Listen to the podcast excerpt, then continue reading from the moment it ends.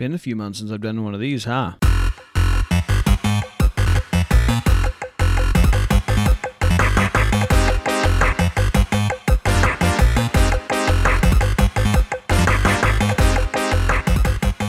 Welcome back to the Great Gaming Show podcast. It's me, it's Austin again.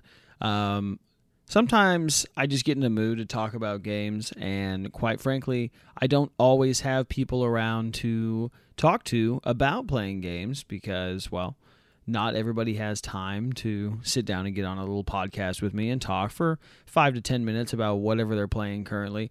So I find it easier just to jump on here every now and again and just talk to you guys about stuff.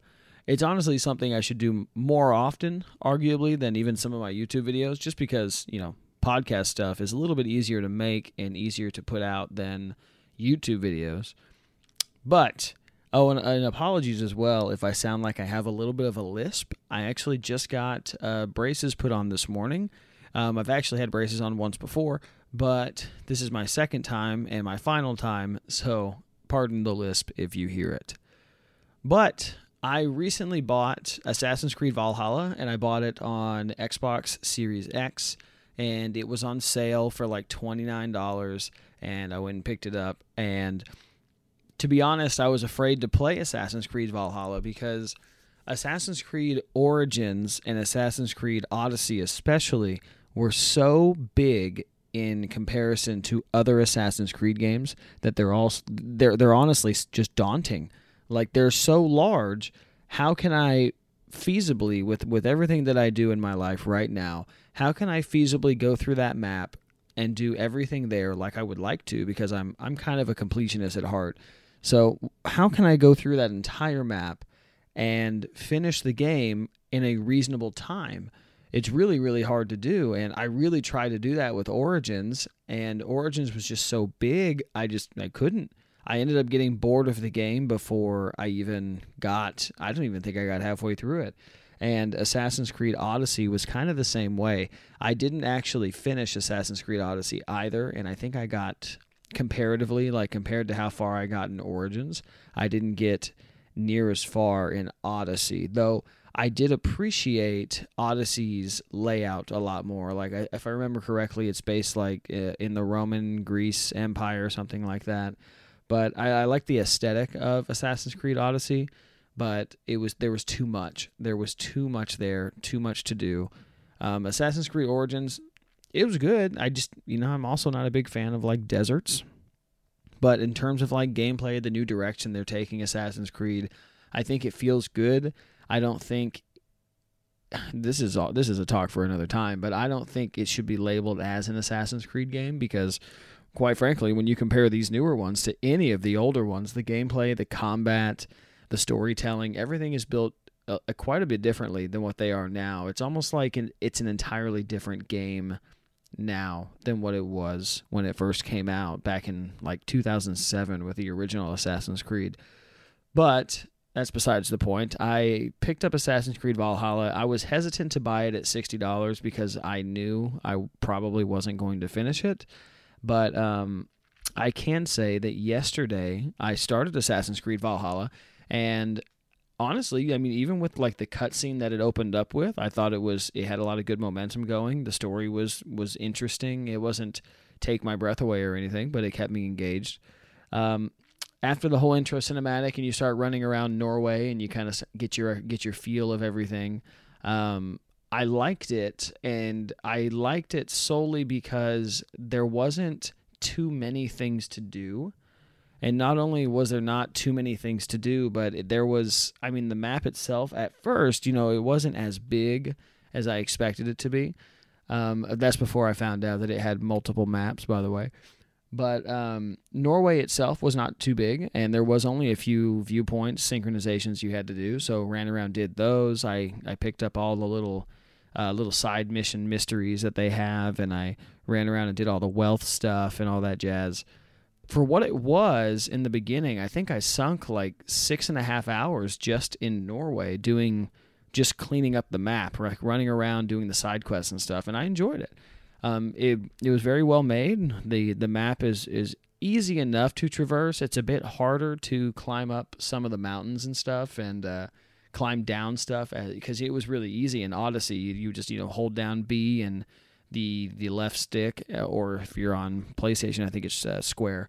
But uh, you run down the buildings and run up them, or run up and down mountains, and it was really fairly easy. But at least in this game, I think I don't th- since he's not like natively an assassin or anything starting out, he's like kind of learning his way through it.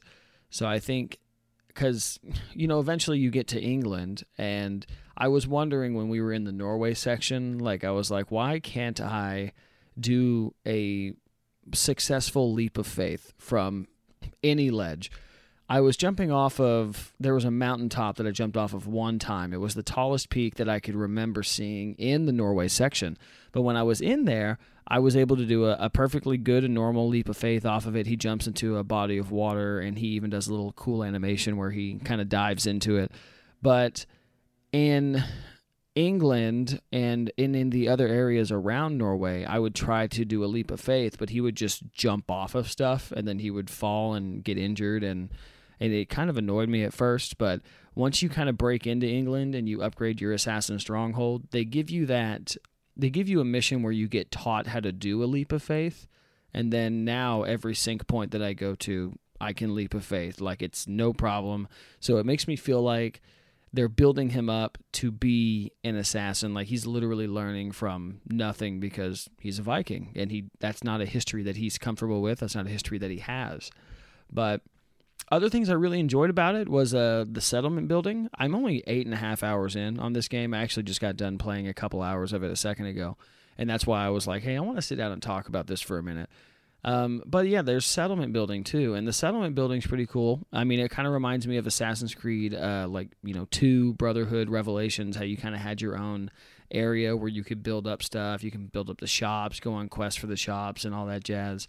It's the same idea here, except at a much larger scale. There's a lot more stuff to be upgraded. There's a lot more um, what you get to do called raiding uh, to get your supplies to build up your settlement.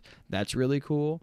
Um, you also get to, uh, you know, customize uh, Eivor uh, however you like. Now, if you're into the customization thing, sweet. They have a lot of options there for you. I personally don't care to customize uh, the main character at all. Um, I'm playing as the male version as Eivor, and I don't think I have customized him at all outside of you know just you know picking his general armor that he wears and upgrading that, and then picking his weapons. But uh, you can customize them, you can upgrade them, um, which is pretty nice. Um, now, before I bought the game, or even before the game came out, I did watch a lot of reviews on it too. And a lot of people were complaining about the combat being a bit stiff. And I will say the combat, I mean, it feels that way at first. But once you start kind of getting your groove and you start, and you play it for a couple of hours, it to me it is quite a bit more visceral than than Odyssey and Assassin's Creed Origins. I mean, I've done a lot of like beheadings and I've like dismembered people back and forth because the combat it's it's a little bit slower, but it makes sense that it's slower. Like it makes it feel more human. It doesn't make it feel like a video game. Like he's he's moving at the rate of speed that I feel like him as a person should be able to.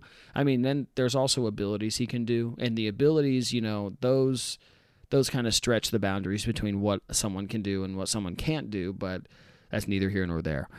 But in terms of just general combat, that stuff is very good too. Um, do all the raids and stuff, that's pretty cool.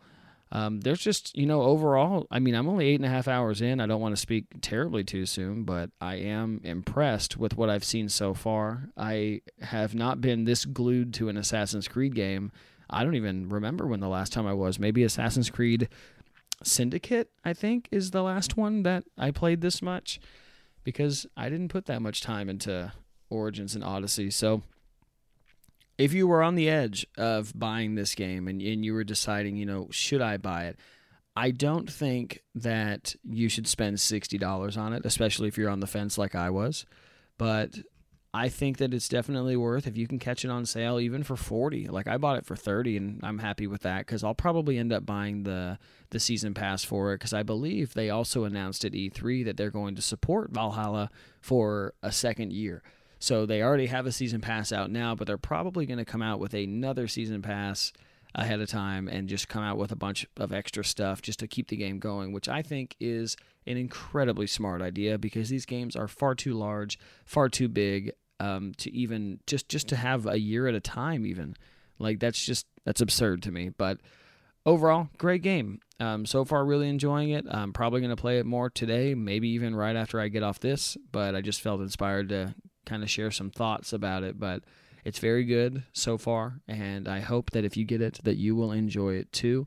If you've made it this long, thanks for sticking around. I only like to make really short podcasts, so I know this one's only like 10 minutes or so, but really brief Assassin's Creed Valhalla talk. What do you guys think about it? If you do think anything, uh, shoot me up shoot me up, hit me up on my uh, social media. Um, I, I'm on the Great Gaming Show social media, which is on Facebook. I think I have a personal Twitter, which is I think it's just Austin Newell. Um, I think I'm at Mr. Game is what my name is on there. But um, but yeah, just hit me up with your thoughts and opinions. I'd love to hear them. Um, otherwise, I hope y'all are having a good one. Stay safe out there. See you later. Bye.